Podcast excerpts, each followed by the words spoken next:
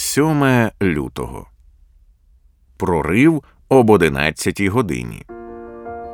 Ісусе, згадай мене, коли прийдеш у царство Твоє. Луки 23, 42. Один з найбільших вбивць надії це відчуття того, що ви так довго намагалися змінитися, але не досягли успіху. Ви озираєтесь назад і думаєте, який сенс? Навіть якби я міг здійснити прорив, мені залишилося б так мало часу, щоб жити по-новому, що це не мало б особливого значення в порівнянні з багатьма роками невдач. Колишній розбійник, той, що висів на хресті поруч з Ісусом, прожив ще близько години після свого навернення. Потім він помер.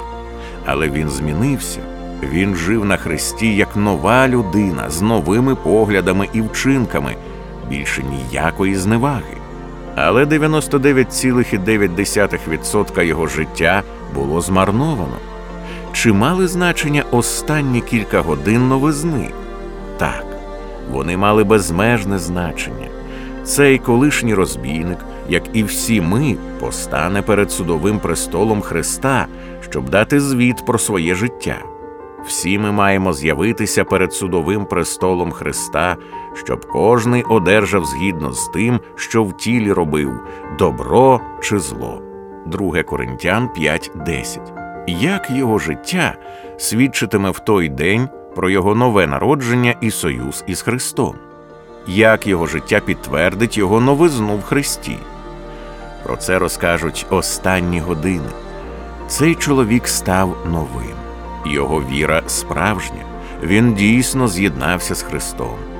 Праведність Христа належить йому, його гріхи прощено. Це те, що проголосять його останні години на страшному суді.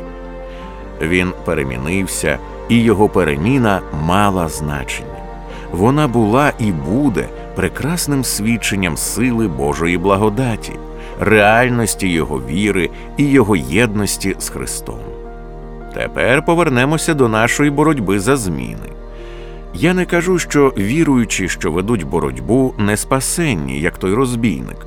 Я просто кажу, що останні роки і навіть останні години життя мають значення. Якщо в останній один відсоток нашого життя ми зможемо здобути перемогу над якоюсь давньою гріховною звичкою чи болючою вадою нашої особистості, це буде прекрасним свідченням про силу благодаті, і це буде додатковим, проте не єдиним свідченням на страшному суді про нашу віру в Христа і наш союз з Ним. Заспокойся, борець, продовжуй просити, шукати та стукати.